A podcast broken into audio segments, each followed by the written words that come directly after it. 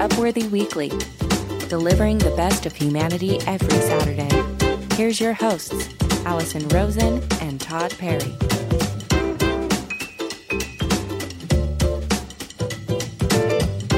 Hello, everybody. This is Upworthy Weekly. My name is Tod Perry, a staff writer here at Upworthy. And with me is the wonderful, relaxed, and ready to go on vacation, Alison Rosen. you know her as the host of the super popular podcast, Alison Rosen is Your New Best Friend. Hello. Uh, question. Mm. What is the appropriate timeline to be packed when you are going on vacation and you have two little kids? Because we're leaving tomorrow morning. We have an early morning flight. And you, Tod, are the four millionth person who said to me, Are you all packed? And uh, and I know you I love you, and I know that this is a perfectly common, normal question. Uh, but it it's akin to when someone says to someone who is going to be graduating that year, "Oh, what are you going to do after you graduate?" Uh, and and the the question just causes trauma. You have traumatized. I'm going to get on TikTok and I'm going to talk about the emotional damage of this question Are you all packed? Because as you can tell from my answer, no, I'm not. Would you be all packed at this point? Uh, I would not. My wife would Okay. have like the kid packed, and Mm-hmm. I would basically just chuck everything into a suitcase. 10 minutes before we leave is kind of how Really? how I roll. Or I might there might be a couple incidentals I leave out at night like next to my wallet like things like I can't travel without which would be like a book and like a phone charger. You know, A- anything else, you know, I may not be able to find that book. I may not be able to charge the phone, and then we'll be screwed. Uh, so I'll leave out some really important stuff the night before. Then the rest of it, just like socks, swim trunks, sunscreen. I'm you know. getting a vibe of the kind of traveler you are, and I'm getting like a real casual. You roll onto the plane with a magazine rolled up on that, and it's like shoved into a pocket on the outside of your carry-on, and you wear flip flops. Is that you? Yeah, I'm the one with the stinky feet on there. Uh, I, I'm the guy who could travel around the world if I just had like a credit card in my pocket. You know, Yes. barefoot. Who are these? That's not me at all. I I I overpack, but I'm also kind of stressed and last minute about things. But I'm not casual and calm and collected like you are because I don't do my my bathroom post shower meditation. I'm just wondering who are the people who are packed that far in advance, and also are they rolling their clothing? Are they folding? What's their what are their secrets? What are their tips? You know, I think these are the type of people that when they actually get to the vacation, they don't actually enjoy the vacation because the whole point is checking the dots on on the vacation, like checking the boxes on the vacation. Yeah. Oh, we're gonna get a review on that. Tod said checking the dots, not um, right. But so, Yeah. and those are the people that were like, you're like, how was your Dotting the I's and crossing the T's. Is that where you were going with that? eh, something. Uh, Those are the people that when they get on their vacation and they come back and you go, "Oh, how was Hawaii?" and they go, "You know what? The flight was great. Um, we were able to get in at the restaurants we wanted to get into. The hotel room, the the doors operated well. Like the, the whole- their whole thing is just mitigating any stress and not actually enjoying the trip. You know, they don't go, "Oh Mm-hmm. Right. yeah, we saw the waterfall." It was more like we got an early lunch. You know, Mm. it's that type of traveler. Now, I I didn't didn't mean even to. think. I didn't even think about being worried about the doors not operating as expected. what could go wrong with the doors, Tod? Maybe that was a lame example, Alison. Are you talking about some kind of key card snafu? yeah, you know, you get up there, maybe you've had one too many mai tais, and you're trying to get in the room. You're like, I can't. And then my I wife looks hate it. Just just just turns red. The little dots turn red. I hate that. it's a constant failure. Then you're like, Am I at the right room? You know? Oh God. Oh, did I? They all, they do all look the same, no matter what. You know, you could be on at your door on the wrong floor. Mm-hmm. Or there's that like conspiracy theory. You start going in your mind of like, Did I demagnetize it? Yes. Was I near anything magnetic between here? And you start Right. retracing your steps, and then I accidentally say to my wife, "Did I demagnetize it?" And she goes, "No, you're an idiot. Just walk downstairs." You know. But did you rub it against the arm that you got your vaccine in? Oh. Have you thought about that? Mm-hmm. See what I'm saying? On today's show, Uh, we're going to review some of Upworthy's most popular and engaging stories from March 21st to the 25th. We've got some stuff on parenting, a cool celebrity sighting. I did an interview that I'm proud about that I want to talk a little bit about. And uh, we're going to talk about the things that men love. And we've got a story about a pet. Now, is this a dog or a cat? I don't know, Alison Rosen. Tell the people. Well, I have a hunch. I have a hunch it's about a dog just because given our track record of only covering dogs, not really covering cats, uh, and we've received a lot of feedback from listeners.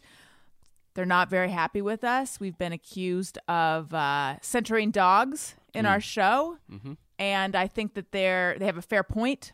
In fact, I talked about that on an episode of Alison Rosen is your new best friend that has not aired yet, but we got into it because this has now this sort of like you are biased against cats thing has now followed me to a few different shows. And i am not but i fe- feel like it's a pattern in my life where i'm surrounded by people who are. Actually when push comes to shove they're a little bit anti-cat.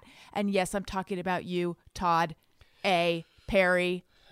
I, you i know it hurts because it's true I don't know. Some people got at me about how the, there haven't been many cat stories, and then also there happened to be a, a potential animal abuse story we talked about on the last episode. But I want to assure everybody that I'm a friend of the cats, and I'm in the bosom of the feline community. Okay. I mean, words are cheap. I'm going to need to see pics or it didn't happen. So, is your next story about a dog or a cat? It's about a dog. Listen, listen, I, I would like to tell you about this because there's a lot to enjoy about this story. A gay couple adopts dog that was dumped by owners at shelter for being, quote, gay. This is by Seth Raman S. and it ran on Wednesday. So, uh, it's just so much to appreciate. A North Carolina couple dumped their adopted dog, Fezco, after they saw this dog humping another dog and they decided this dog is gay. We don't want him anymore. Oh man. So they returned the dog. This story made local news.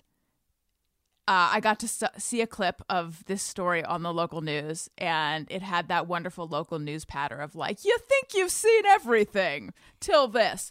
Tonight, a local dog shelter, or a, lo- a local shelter dog rather, is looking for a soft landing after being dumped by his owners because they say he's gay. Thought you heard it all, right? Um. So anyway, uh, a, a wonderful gay couple saw this and they were like, "We want to adopt that dog," uh, and they adopted him. They renamed him Oscar uh, after Oscar Wilde, playwright, who also gay. Uh, they said that they related to his story, having also faced homophobia, um, and now Oscar has a. Not only does he have loving parents, but he has a playmate in the form of Harry, who is a terrier chihuahua.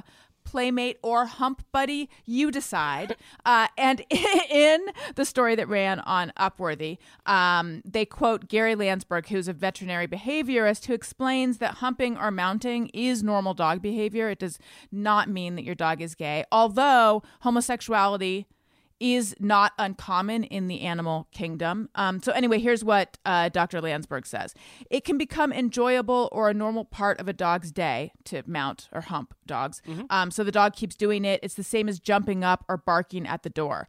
Um, and then the article goes on to say it's not uncommon for an animal to be gay either. According to Scientific American, homosexuality is common practice in the animal kingdom. If you thought it was a one off case, you couldn't be more wrong. Quote, such same sex sexual behavior can include mounting, courting through songs, and other signals.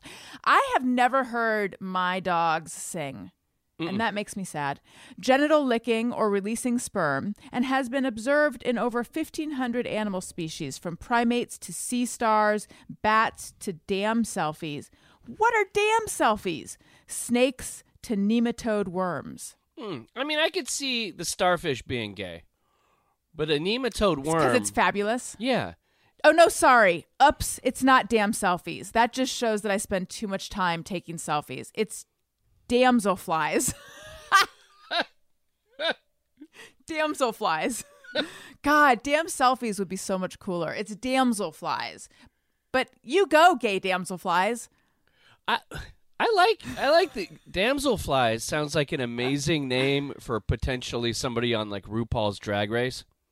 Yes. You know, uh, I think this is a wonderful story. I think the one thing where they kind of oversold the happiness was when um, Oscar is going to have a new friend who is a terrier Chihuahua mix. Oh, right, because you have issues with your own scout. Yeah, I have Scout, who's a Jack Russell Terrier, and a Chihuahua is a yappy ass dog. And you've got Terrier, you know, who, as they call them, sometimes they call them terrorists.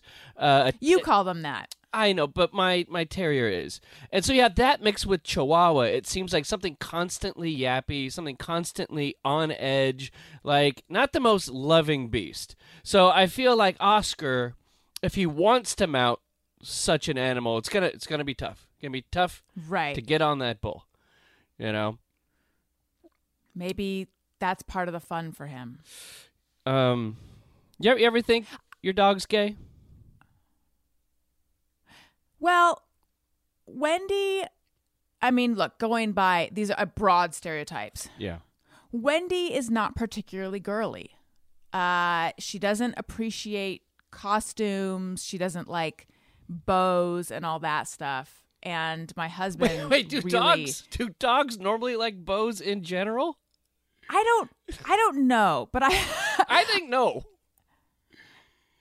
I, I, I have friends who have dogs and like they'll, you know, they'll they'll frou frou them up and they'll like dye their tail and they'll you know put glitter. I don't know. I feel like they make them sort of, they, they kind of spruce them up and and the dog seems to not mind it. And I just feel like to the extent that Wendy can show that she's not into it, she never seems to want to wear clothing or be in.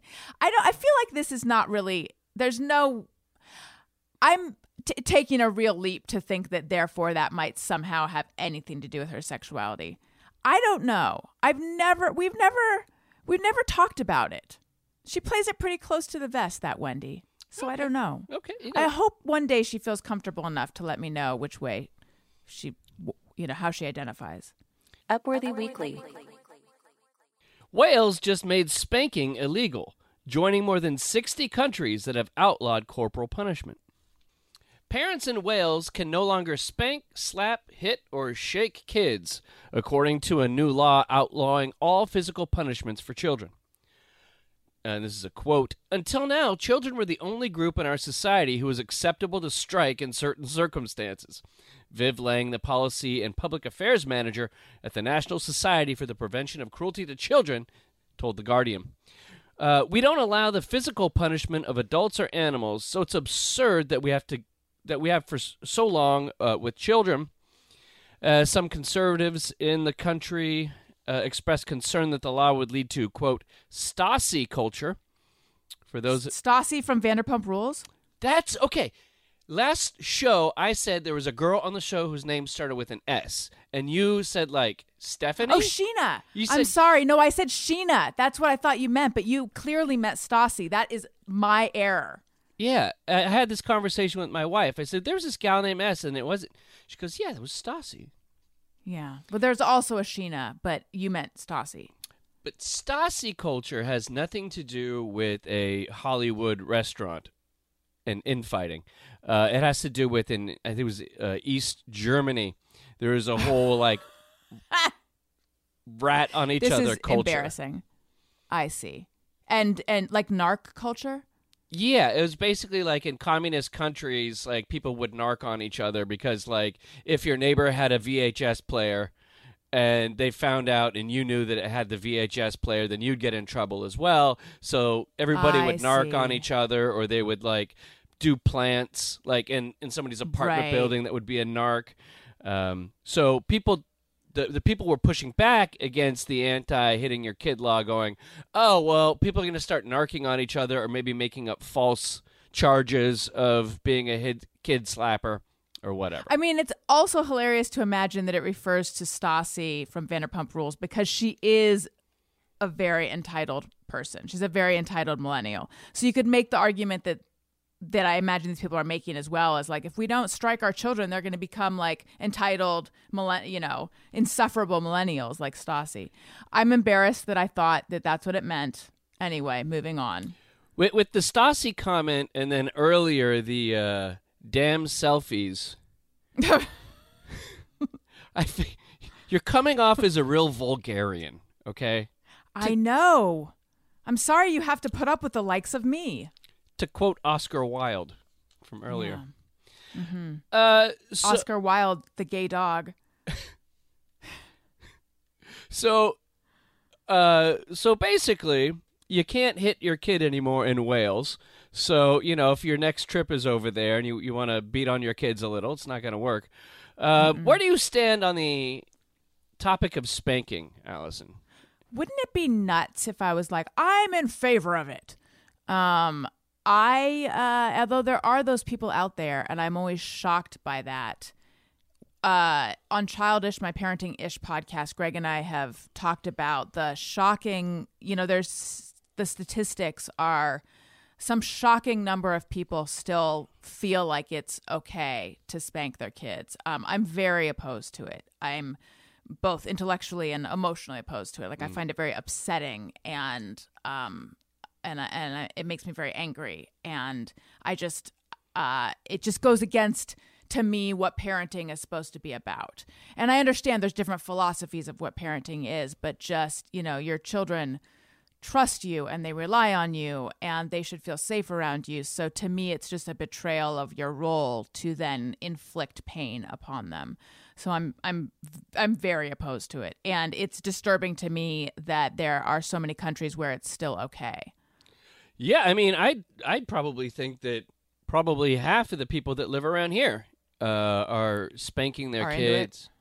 Yeah, and it's weird to me. I'm I'm I'm like you. I'm very much so against it uh, because I just think about the basic dynamics of it. It's like you have a three year old kid, and I'm like a six foot one guy with like a Mm-hmm. big hand, and and I'm gonna sit and like go to town on this kid's butt. Like this seems like a terrible idea, and I think it's just the kind of thing where people don't really think about it. It's just what what we do as a culture, Mm-hmm. Right. and it's been passed down, and so they defend it and. There's not a lot of I haven't heard a good defense of it. It's right. it- and there's studies that show that it's really detrimental. There's not I don't believe there's and I imagine someone might write in and say, "Well, look, you know, look, look at this YouTube video." But I don't believe there's any studies that prove that it's effective or has a positive outcome where there's plenty of studies that show that it's detrimental. Yeah, like if I said, "Oh yeah, I spank my wife," you'd go, "Oh my god, you should be put in jail." Or yeah, or I hit my dog. yeah, or I spank my neighbors or whatever. You know, anybody just running around being indiscriminately violent. And I think it it, sh- it to me it teaches kids that violence is a solution for things. Uh, it shows, I think, a complete lack of creativity when it comes to being a parent. Like, oh, you the threat of violence is the only thing you have. You know, there's so Right. many other ways that you know you can discipline a child or redirect their behavior, or plenty of privileges you can take away. Um, it feels to me on a gut level like people just want to assert their dominance in the most basic animalistic way available. Right. Um, my my kid has only been spanked, I think, once, and this was by my wife, who's not not pro, but she's she's still a little bit in camp. It's kind of okay in hmm. extreme circumstances. It was we were on vacation in Hawaii, and my kid at like three opened the door, walked out of the hotel room door, and walked into the parking lot. And we had Oh, tur- turned our back, and mm-hmm. I think in that moment of emotion, it was like, "Oh, if you're gonna use it, it's now," Yeah. you know. And she gave him a good swat on the butt. I mean, she didn't put over the knee and just, you know, say fetch a switch or anything, but she did that, and I was kind of like, you know, this is not not what I agree with, but I get in that moment if you're going to deploy that tactic, it's mm-hmm. probably when to do it. But Right when you're scared. yeah, so and I, I was I was hit with a pancake turner when I was a kid. Re- uh, really? Yeah, like my mom had. A sp- like Yeah. a spatula, or is this a different device? Yeah, like, she called it a pancake turner, but I think it was she's, she's from the Midwest. But where people hit their kids. But yeah, it it, it has holes in it.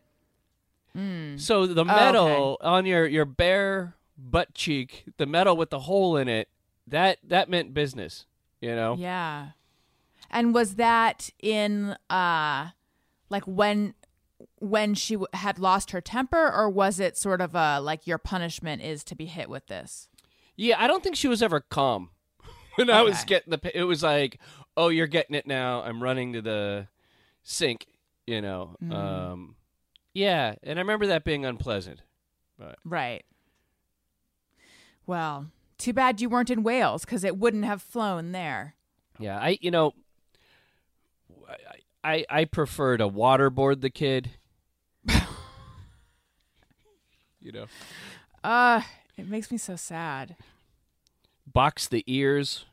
Jesus.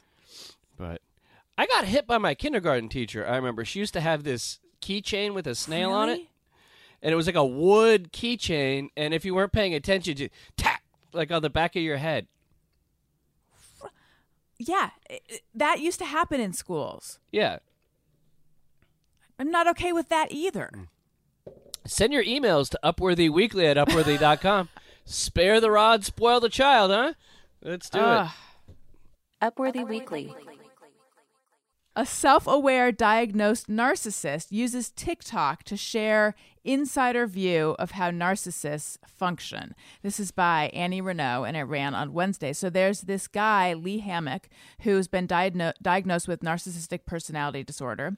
Uh, and he's been in therapy for it since 2017, which is interesting because I thought or I was under the impression that people with narcissistic personality disorder, there's only, I didn't know really that therapy can be effective. And my understanding is actually that it's a spectrum. And I think probably people with extreme personality disorders, therapy might not be that effective. But i guess with he is like very self-aware and, and it is helping him. Um, but anyway he makes these very compelling at times very funny tiktok videos um, about npd or narcissistic personality disorder. They're very popular. They're really helpful um, and Annie points out that one, so there's sort of the, the there's conflicting statistics, but basically between one and six percent of people um, have narcissistic personality disorder, and the average American knows about 600 people. So, my name is Damon Hammock. I go by Lee, and I am diagnosed with narcissistic personality disorder. The point of my entire platform is to bring awareness to this disorder and also, in the process, get more people into therapy if possible and validate the victims and survivors of said disorder. I've been in psychotherapy since October of 2017. Psychotherapy, I'm not a psychopath. So, yes, I'm married, I have three kids. But no, my wife did not force me to go through therapy. Me and her got into a huge, bu- just scream fest argument. And on her way out the door to leave me, she called me a narcissist. She said it's extremely hard living with a fucking narcissist. And me, knowing it's an insult, I threw it back at her. I said, You're a damn narcissist. Because in my ignorance in 2016, I thought narcissist was just a term that people used against you to say you were full of yourself or you were just too confident and you had a big ego. I had no idea it was an actual diagnosable, diagnosable personality disorder until I got curious. Like, why did she call me that? You know, got it, started typing it in Google, autofill personality disorder. Start looking up the traits of the personality disorder. I was like, oh my God, the nine traits, like, so many of them fit me. And I like, literally, I almost like started crying because I feel like I've always known I was different. I've always known my emo- my emotions didn't click like everybody else's. I didn't. Feel, I always felt out of place in crowds and stuff like that. I, I- know, love, happiness, all that stuff kind of escaped me here and there. I've always known I was different, and like I feel like seeing narcissist personality disorder gave me the answers that I've always been looking for. I, Um, and he also has commented on the Kim and Kanye stuff. Um, To his mind, Kanye is definitely a narcissist. And we have a clip.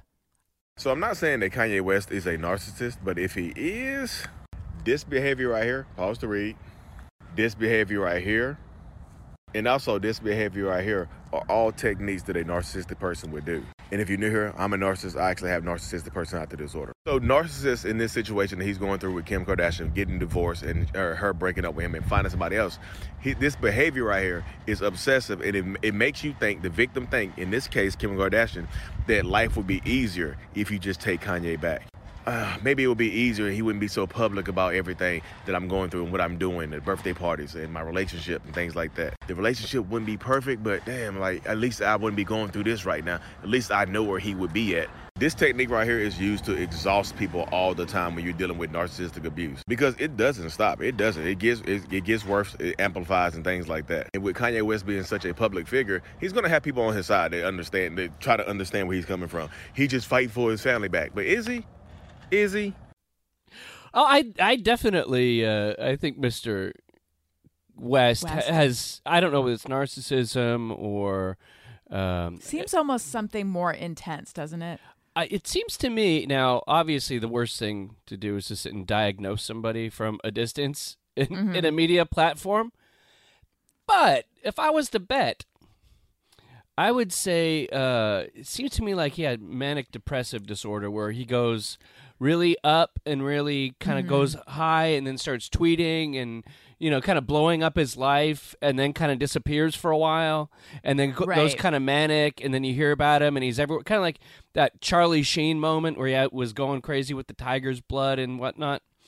Right. Uh, I think you you can have a number of of disorders True. all at once. True.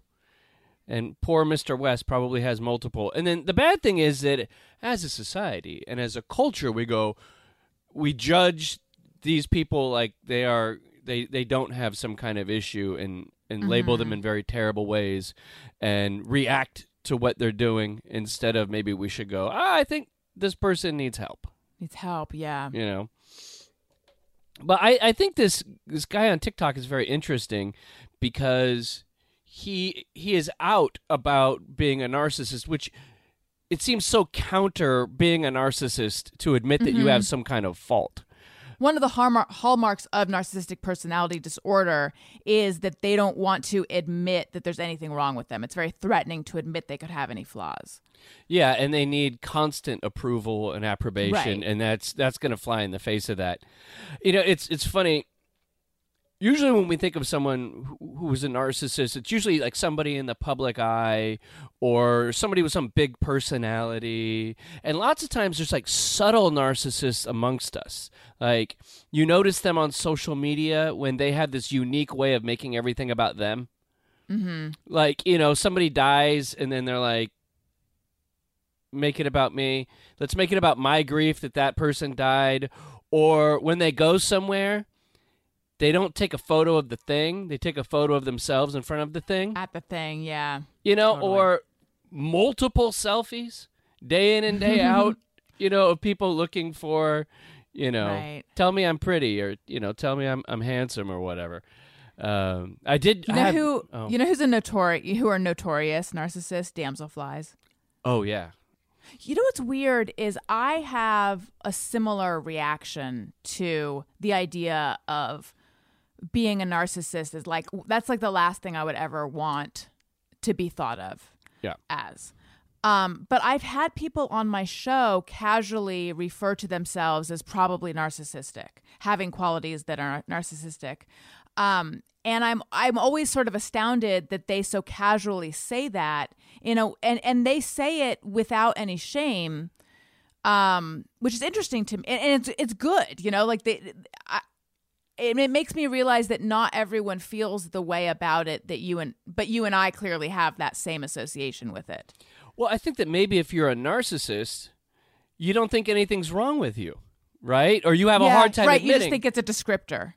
yeah, exactly. It's just like, oh yeah. Yeah. it's just just me and my narcissistic personality disorder acting up again. Right. Sorry, I have no empathy for anyone around here. You know. Yeah, right. Upworthy Weekly. A cat saves the lives of 12 elderly people in a nursing home fire. What? Just kidding. Just just kidding. Oh. Uh, we thought you actually thought for a minute that a cat would do something like that, like something so altruistic, something that I involves was- caring for others. I was so excited for all the people who were going to be overjoyed, and I was also surprised, Tod, that you were going to give that to them. Wow. Well, you know, you see the big sign that's above my head, and uh, every day, you know, once a week, I go in with the the dry erase board, and it goes, you know, last week it said twenty episodes without a cat story, and then rubbed it Right. out twenty one days without. Yeah. So the streak continues. Yeah, but then also that I see it looks like a little picture of a cat, and then there's a circle and a slash. Don't don't look that way. No. Oh, okay. Don't, don't. That means I, something I else. guess. A female writer jokingly asked, "What's a universal thing men like?" and the responses were hilarious. Writer and illustrator Aubrey Hirsch jokingly asked her followers on Twitter, What's a universal thing that most men like? Because she was writing a comic and, quote, just realize I don't actually know any men in real life. The tweet inspired an avalanche of funny responses. And w- what I liked about this and why I decided to highlight it on Upworthy is there was a lot of knee jerk responses people could have, where they would say, "What do men like?"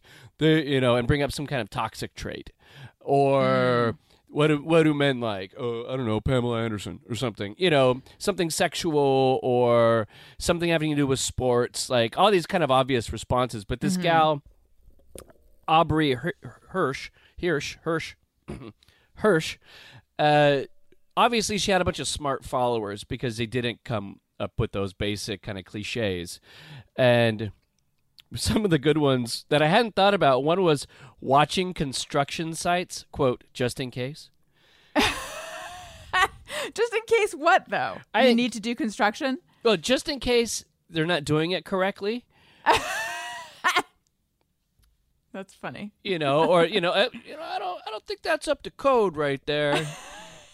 you know, so the guys can critique. You know, I think in, in some ways, like, again, we talk a lot about kind of generalities of gender and sexuality on the show, but everyone should appreciate we're having fun here. Um, the uh, there's a thing where kind of women, they say women kind of are sometimes catty and try to tear each other down because of looks in ways. Mm-hmm. And I think men will subtly do that in terms of their efficacy as a human being. Mm-hmm.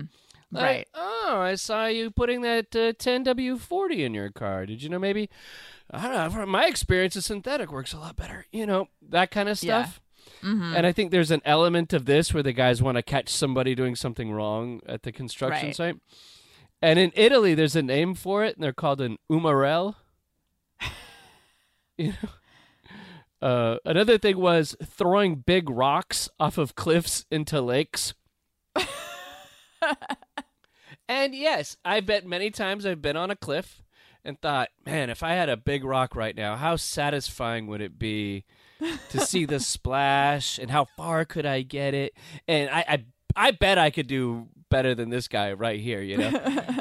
um, and I'm sure that's some kind of, you know, latent evolution, you know, hunting thing. Uh, another one I thought was very funny was standing while watching TV. Yes. I, I've seen this, and this is more. I think older guys tend to do this, where they're walking into the room and then they stop, and then they'll stand for a, like a half hour, maybe just sitting there with a beer, Yes. watching something. And check it out.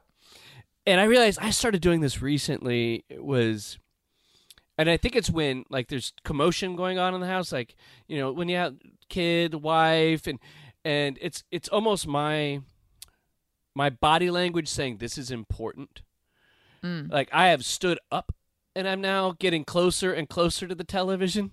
So the picture is bigger and bigger and I'm probably getting some kind of radiation. Uh, that that I've done and I found myself doing more and more recently and I don't know what it's about but I'm just I'm just drawn to it. Another one was memorizing favorite lines from their favorite movies and then reciting them with their friends. Uh, yeah, I- I've done this. I think I've have entire relationships with men where we don't talk about anything. We just recite The Big Lebowski or Once Upon a Time in Hollywood, and it drives my wife up the wall. Mm-hmm. And does this drive you up the wall? Are you in a movie quoter or? Um, no, I'm not a huge movie quoter. If I if I get the references, then it doesn't. But if I don't get them, then it can begin to drive me nuts. Yeah, yeah. Is your husband Daniel? I'd assume he's a big movie quoter.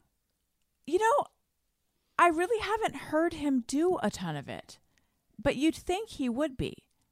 I feel like he probably has a secret life of quoting movies that I don't that I'm not privy to because I could totally see him doing it, but I, I haven't heard a lot of it. Mm. He's just doing it on the slide. It's like, okay, Alison's not around. Let's Right. let's go through enemy mine or whatever. Um, one, I was thinking of some myself that I've noticed. I always get memes and multiple memes from guys send me memes, but none of my female friends like ever send me memes. And even if they are funny, whatever, I've never received a, a meme. Like my wife has never sent me a meme ever. Maybe like Yeah. once since cell phones were invented. You know, are, women memeing each other? Are you sending memes with your friends? No, I don't think I've ever sent a meme or received a meme from one of my female friends. We are on a group chat with another couple, and we receive memes from the guy, Mm-hmm. and they're funny. Yeah. But yeah, you're right. Memes are funny. Only men send memes. Yeah. Um, and another one, I thought it was like things that universal amongst men, and it's not knowing anything about their friends' significant others or children. and like my wife, I'll go out with a friend. Like I remember my good friend Mark Chambers, and to his girlfriend, take this in the spirit it's intended. Uh, All right. my one of my closest friends lived with a woman in the UK for like a year, and then came out to California. And then like the day I was meeting him at Disneyland, the day I met him at Disneyland, I had to text him and I was like, "Dude, what's your girlfriend's name?" like Had he not told you, or you just didn't know? he never told me. He he he just he's like, "Oh, yeah." And it wasn't like I was I didn't know. I uh I, I didn't know. You know, it's Right. not like I forgot or didn't care. Yeah. He just always says my girlfriend, but he says that about like the last 3 of them. So I don't know where one ends and one begins or whether is this the one who had the snake or is this the one that doesn't have the snake? Whatever. So I thought that, and then my wife will ask me, how are things going between so and so and so and so? And I go, I don't know. She goes, Well, you saw him last night. I go, Yeah, you bring her up. What? What's her hmm. name? I don't know. It's, that is so. Yes, that is so classically dude. yeah. Or the, the the the thing I am guilty about is sometimes I forget the names of my friends' children. and it'll even be a close friend. And like before we go to their house, I'm like on Facebook, like, what's what's the boy's name? I'll go to my wife. What's the boy's name? What's you know? I'm sorry. Is that? Do you feel like that's a man thing though, or is that an age thing? What is because I'm? Uh, well, I don't know how how how I'm old not- am I? Old or am I young? No. Oh, I meant it in an old way. No offense. I'm just saying. well, because I'm just saying I also well, except that I don't do that really, but. I find that I like right before seeing someone, uh, even though I, I know I know their name, I will get this sudden name panic where I like question, am I am I sure that I know their name? Mm. So I'm just wondering. I don't know what that is. I'm wondering if it's as we get older, we're starting to like lose names or something. Uh, you know, and speaking of age, I, I had this moment about two years ago. Um, there was like a drought in the you know in Southern California, and then we went through like a week where just torrential rains, and people like surfing in the street out here, like, and.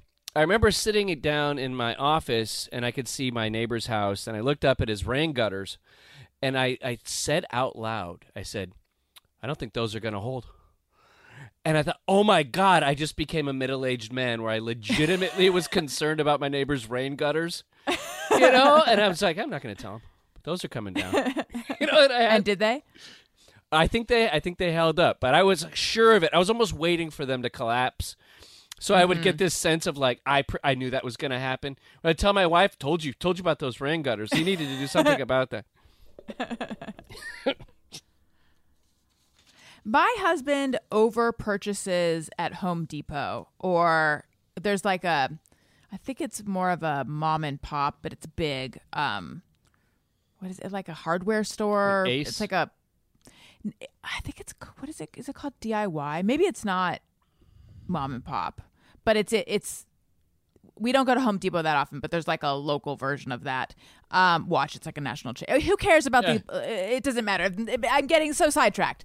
Um, I'm not blaming you for that. I'm blaming my own brain, which is taking me in that direction. Anyway, he'll go to a place like this, and he'll co- come home with like, way like a car full of stuff for a project that I'm not sure he's ever gonna do, repeatedly, and that feels like a very male thing to me. Mm, I'm gonna have to get some of these.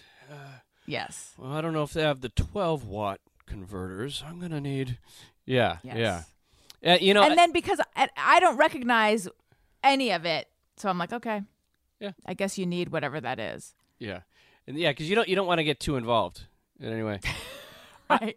I you know I I cried when they shut down the Radio Shack up the street. I know that was not a young guy move. You know. Upworthy Weekly.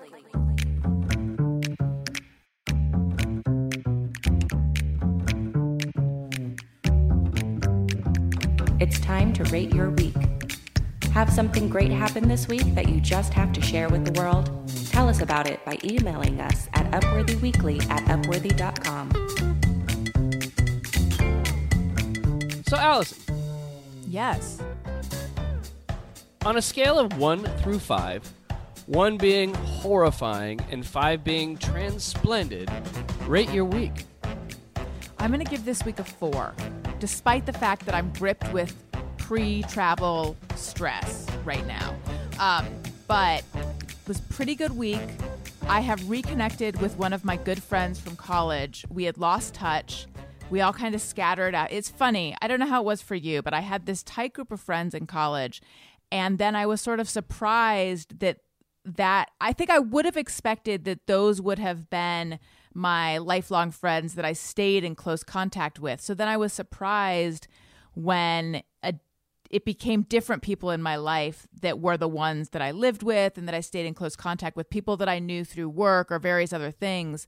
Um, and I just kind of, you know, periodically I would talk to those those college friends, but I was always like, it's weird that that was not that core group of friends weren't those were those, those were not the people that I stayed tight with, and so, um, weirdly, I have been having these recurring dreams where I'm back in college, but I'm like the me now, and I think, you know, it's weird that I'm back here, but at least I can, you know, like oh i've got it's it's dinner time time to go to the dining hall. Well i can get in touch with these friends who are also here but then like i have trouble finding their number and um and there's always some stress about trying to get back in touch with them. Well anyway i have gotten back in touch with one of them and we've been exchanging emails and then now we've been exchanging voice memos she lives in spain um but it's been so much fun it's like I don't know. It's almost the feeling that I used to have when I would have a new crush of of like this like I just feel so delighted to be back in touch with this person that it is making me rate my week very highly. Oh, that's wonderful. That's good. Yeah, Rekindling friendships, right? That's Yeah. I uh it's just uh I don't I don't know if uh, my advice if there's anyone out there that you are also thinking this person I miss them. They knew me at such a pivotal time of my life. We had such fun together and all these years have interceded. I say go find them. that's right. Yeah.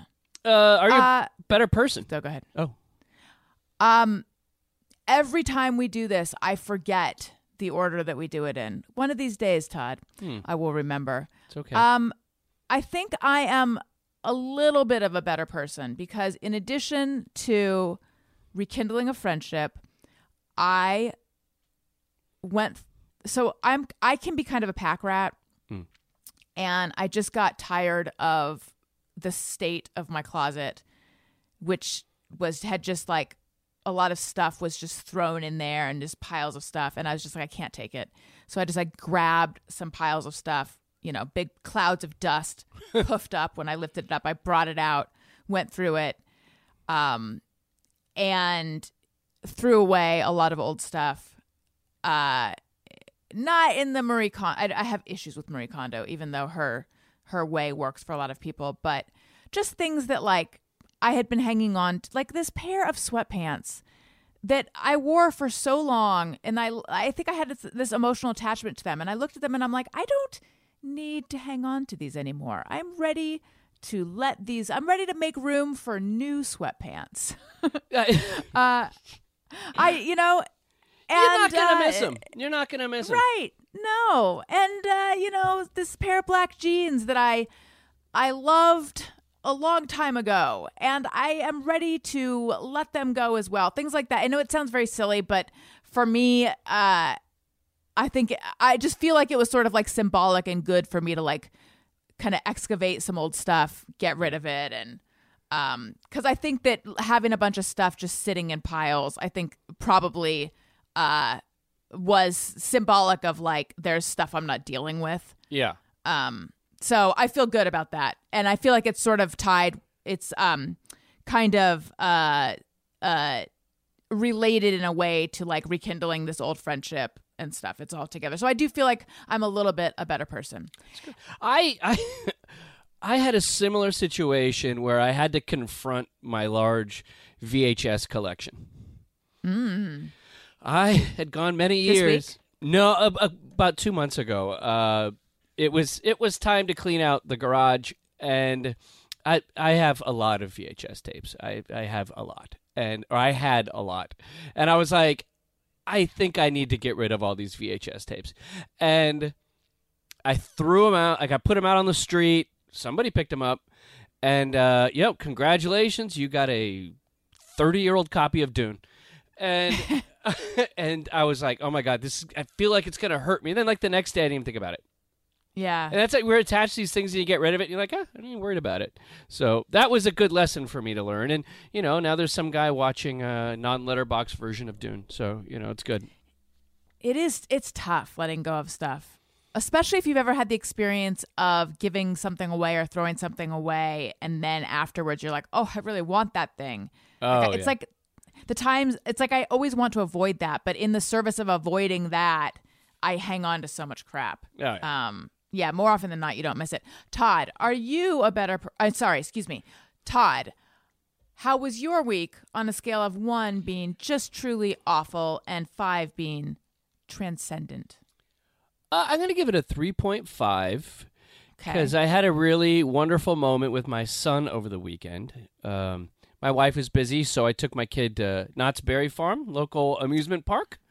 Nice. Uh, we have passes, so you know she was busy doing stuff. So I said, "I'll just take the kid to Knott's," and uh, we got there when the park opened.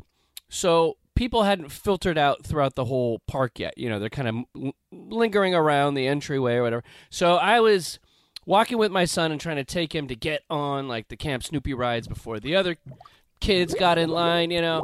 And as we're walking over there, there's this girl who was kind of by herself, about seven years old, and she had a little bubble machine. Like a mm-hmm. like a wand thing you stuck on the ground and it just makes bubbles. And my kid is like a bubble addict. And so he saw the bubbles and him and the little girl just started playing together. Like Aw. like they were doing a dance they had known throughout history. You know, it was like they just got in there and started dancing around the bubbles, and he chased her with the bubbles and put it in her hair. And at first, I was in let's get to the rides mode, you know, that kind of thing. I said, "Oh, stop! This is a beautiful moment." And then I just kind of walked backwards and let them have their space, and you know, and then I turned to like the mother and she was she was really sweet, real kind of high energy mom. Oh my god, what passes do you have? Do you have the silver passes? Do you have the gold passes? We have the silver passes because the silver passes get you, and there are no blackout dates. I'm telling you, no blackout dates. So we got over here, and it was one of these kind of things. But she was very sweet, and the kids just played till the bubbles went away, and it was like watching the end of summer, you know, for 30 minutes, and uh, Yeah. it was just the sweetest thing. And then I turned to the mom and I was like, "Let me get your number. We're gonna do some stuff, but later on, let's go on a ride together so they can hang." And later they they hung out, and I just hung out with the parents, and I, they don't know anything about me. you know, it's great though. I'm just talking to them. I, don't want to talk about me, you know. And we just hung, and the kids played, and it was a nice day. And um, I got to like, they went to the arcade, and so then I got to pawn my kid off on the parents. I'm gonna get a beer, and so uh, it was a really so sweet. it was a f- sweet day. One of those like perfect, you know, not all days as a parent are perfect, but there's those sweet moments where you just want to freeze time Yes. And you go, oh, this is what it's all about. You know. Yes. And I had one of those moments, and I was like, oh god, and he cherish this. Okay, don't don't, don't film it. Just watch. Just let them have their thing. So, and then he started asking me, can can I, can Gianna come over? I said, "We'll see. Aww. We'll see. I think they're going to get married. I think she's perfect for him. She's kind of bossy. He needs that in his life."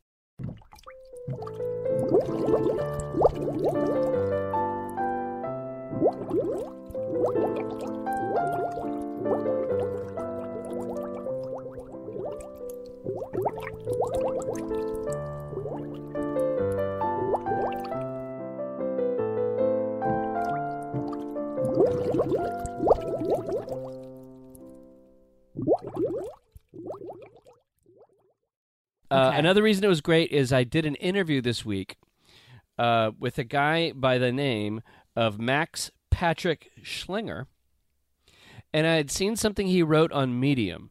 It was a place on how social media actually, when we think we're going to it to have fun, uh, it actually makes us more bored and listless and zaps our emotional energy. So I read this piece, and it was called "The Cargo Coit." uh, mm, The cargo cult of the ennui engine. Little French It word. rolls off the tongue. Yes. And uh, so I read the piece and I really liked it. And so I talked to my editor and I said, I want to interview this guy because I think he's onto something. It was like one of those moments where somebody finally put into words a feeling you had, Yeah. kind of thing. So I did an interview with him. And I want to actually play a minute or two of it because it wasn't intended to be on a podcast. I was just recording the interview. And it, the interview went so great that I texted him. I said, Hey, can I play like two minutes of that interview on here? So we're to shove the show just full of stuff today. And here's a moment with me talking to uh, Max, Max Patrick Schlienger uh, about uh, an interview I did for a piece called A Compelling Theory on Why Social Media Promises Fun but ultimately leaves us bored and listless. I think it's a great thing that we've been entering into an era where mental health is much more at the forefront of our attention. Mhm. You know, folks are much more open about their internal struggles. And yet, in spite of that, we are, I mean, for lack of a better metaphor, we're going around chain smoking and encouraging others to do the same. And the thing that's really interesting to me is that all the hallmarks of addiction are in there. And so, you know, when you start scrolling, when you start looking at this low effort content, it's hard to stop. And you tend to snarl at anybody that says, hey, you know, smoking is bad for you. yeah. I yeah, I think that's a great point. And why is it that is it because it's just so ubiquitous that none of us want to admit that this might be something that's horrible? Well, you know, to uh, use another metaphor that we've started to see more and more, we are consuming junk food. And I think this is one of the reasons why A, it's appealing and B, ubiquitous. And I think both of these play into one another, where, you know, we have these fast paced lives. We have all of these responsibility. And yet we would probably have more free time if we didn't devote our free time to something that is ultimately going to drain our motivation. So I realize that I'm being a little bit uh, cryptic with that. Let me give you an example. We wake up in the morning and perhaps we're not immediately ready to start work or if it's our leisure time, reading a book or creating something. So the first thing that we do, we start scrolling through social media Mm-hmm. we've told ourselves this is a much easier thing to do. You know, this this is going to give us some amount of fulfillment if we can just see the things that are going to uplift us or are going to make us think or are going to educate us, you know, provide some sort of intellectual or emotional benefit. But the problem is, as I wrote in my piece, it's virtually impossible to ever get to that point because the investment that you make in this, the amount of attention that you pay, is always going to be at a deficit when compared to the benefit that you're getting back from all of this low effort noise. And now, do you think you're, excuse me, a better person than the week before? Well, you know, I I'm gonna say this. Um, I I ordered the book Atomic Habits, Yes, I know this one. and I remember you saying that you have it, but you haven't read it yet. Right, but any day now, I'm about to revolutionize my life. So I figured I'm gonna try to read it before you read it, just so I can be didn't- I can be a better person than you, and I can maybe do like a condescending book report, maybe on the show at some point where I explain to you what I read because I actually took the time to do it oh, instead of that. binge watching the Stassi hour. Uh, I like that. You see, you think that I am going to be like, no, no, I'm competitive. We can't do this. And then you're really going to, you know, going to sock it to me. But I'm like, yes, do that. Explain the book to me. I need Cliff Notes. That's not fun then. I mean, oh no, no, no. Uh, uh, I'm gonna I can't have this. I'm gonna read the book myself, and then one day, just one day out of nowhere, you're gonna be like, Tod, your habits are atomic.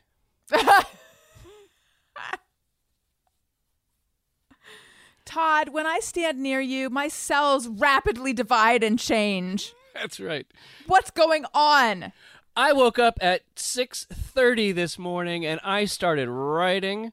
And then after that, I threw some stuff away. Uh, I called my congressman about an important issue, and I now make 45% more money. Oh my God, that's atomic. Upworthy Weekly. Uh, Tod, Yes. did you hear about this crazy story where, uh, and here's the headline Tom Hanks surprised a bride on her wedding day. Quote, I just became speechless. I, Alison Rosen, am speechless reading this. This is by Chandni G, and it ran on Thursday. so, Tom Hanks was in Pittsburgh, Pennsylvania, filming the movie A Man Called Otto when he decided to photobomb a wedding next door. Bride Grace Gwaltney was about to enter her wedding ceremony at a hotel in Pittsburgh when uh, she saw someone who wanted to come up and congratulate her. She thought it was just a passerby wanting to say congratulations. But uh, lo and behold, it was not just any passerby. It was Tom Hanks. Wow. She heard him say, Hi, I'm Tom Hanks. and then she froze. Luckily, the wedding photographer was there to get a lot of photos. Uh, Hanks asked if he could take a photo with the bride. Uh, and he did, and a lot of the bridal party. And the photographer said, You always think when I meet a celebrity, I'm not going to be one of those crazy screaming people. But no, I immediately started screaming because it's Tom Hanks. You're never prepared to meet Tom Hanks. Uh, and then apparently, also, like half of the bridal party were still in limos, and Tom Hanks was like, "Get him out! Get him out of there! You know, come, come get him!" And then Tom Hanks was trying to convince his wife Rita Wilson to get in the photo, and at first she was demurring, but then eventually she got in too. So they have photos with Rita Wilson, um, and then there was a moment before the ceremony where the bride and groom were back to back praying together and they were back to back so that the groom wouldn't see the dress. And she said to him luke we met tom hanks. Now they are all and this uh they they were interviewed on the today show about it. They are all presenting and by the way it was like tom hanks photobombs another wedding or like photo bombs again. So I guess this is a thing that Tom Hanks does. And they are all presenting this like, what a great guy. Can you believe he did this? And I can see the appeal of this. At the same time, well, I okay, I was going to say at the same time like I feel Tom Hanks, I feel like you're upstaging the natural splendor of these people's weddings. Like this is supposed to be a moment between the bride and groom and she's like, "Psst, we met Tom Hanks at this Hey Luke, guess what? At this so that was my first reaction. At the same time, now that I think about it, if this happened at my wedding, I would just be like, this is so friggin' cool. This makes for an amazing story, and I'm actually happy that this happened. So I take back my initial cynical response. I actually think this is a fun, whimsical thing, and that's cool that Tom Hanks has this self awareness of what he represents and how fun it is when people get uh, have a Tom Hanks sighting. So I actually have done a complete 180 on this. You go, Tom Hanks. It, you know, it's not like, you know, OJ shows up to your wedding. You're like, oh crap, you know, like, hey, it's Bill Cosby, everybody. Oh no, you know. Right, right. But you know, the funny thing is, like, there's some of those people who are like OJ or whatever that, like, you Like see Kato Kaelin or something. you see photos of like OJ around. Like he went to a Buffalo Bills game where he used to play for the Bills. Uh, I know you knew that. Uh, I knew I knew that. he went to the game. It's like all these people are juice and giving him high fives and taking photos and just being famous. Even if you're OJ, people are positive to you, which is wild. You know. There was the weirdest period of time. This was back in the early 2000s. Uh no, I wouldn't know. Maybe like mid mid early 2000s where Phil Spector started hanging out around Orange County with my group of friends. Or he was hanging out at, at these few music clubs in Orange County and befriended my group of friends. And so they were hanging out with Phil Spector. I was not, but they were. And I remember thinking, you guys, this is what's going on. Like, has everyone forgotten that he is but a murderer? I don't know if he had been charged yet. I forget like what was going on in the timeline, but it was clear that he was most likely a murderer. But because he was Phil Spector, he was he received a pretty warm reception and it was very bizarre. You know, there's certain things it's like he produced a Beatles album. You know, there's certain things that are almost make you beyond reproach. You know, he created the Right. wall of sound. I'm not saying it's right, but I mean, Yeah. I think in the back of people's minds, Well, right, he's an icon. He was an icon and these were all musicians. yeah. Um, and so I think it, yeah, there was this like very kitschy aspect to it. And I think they were all very, you know, taken with his iconic status. But at the same time, I just couldn't get past the dark side of it. the murderer part of it. Mm-hmm. Now, do you think I might be overthinking this? But okay, when Tom Hanks he greeted the bride, he The said, bride. "Hi, I'm Tom, Tom Hanks. Right. I don't. I think he just says could just say hi. I think maybe Mm-hmm. putting his whole name in there is like some kind of mock humility, because everybody knows who Tom Hanks is. Right. Although, have you noticed that he signs his tweets Hanks? Yes. That's weird. Yeah. Uh so I mean, I'm thinking like if I was Tom Hanks level famous and beloved, I don't know if I'd roll in with I'm Tod Perry. I'd just say, "Hey, it's Tod." Or maybe just "Hey," cuz you know who I am and it's weird if I presume you don't know. You know what I'm saying? When you're that level of famous, you know everybody knows who you are, right? But I think it's it's weirder if you presume. Yes, but I think it's weird. Okay, it's like this: okay. when someone calls you on your cell phone, you know who it is. Do you act like you know who it is when you answer, or do you do you, do you still do the hello? You know, hello, as if you don't know who it is. Hello. I think I get right into I know who it is. Oh, okay. Yeah, I still do the hello as if I don't know, but I rarely answer my phone. I'm not a phone person really. So yeah. I think it might be weirder for him to presume they don't know who he is. No, that's sorry. That was your point. I'm dis. Whatever your point is, I'm disagreeing with it. Make note of that. Oh man. Well, I'd like to thank everybody for listening to Upworthy Weekly with Tod Perry and the wonderful Alison Rosen, who when she, you know, does meet and greets with her listeners at events, walks up and goes, Hi, I'm Alison Rosen. Yeah, And they're like, I think that's humble. We bought tickets to see Alison Rosen. We know who you know. I guess you're right. Please leave Tom a Hanks review. and I.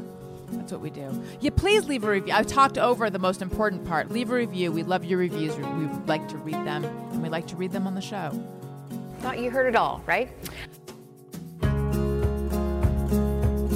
Upworthy Weekly was produced by Tod Perry. Follow Upworthy on all socials at Upworthy. Alison is on Twitter at Alison Rosen. And Tod at Tod A. Perry. That's Tod with one D. Questions, comments, or to tell us about your amazing week, email us at upworthyweekly at upworthy.com. I'm Marley Balin. Have a great week.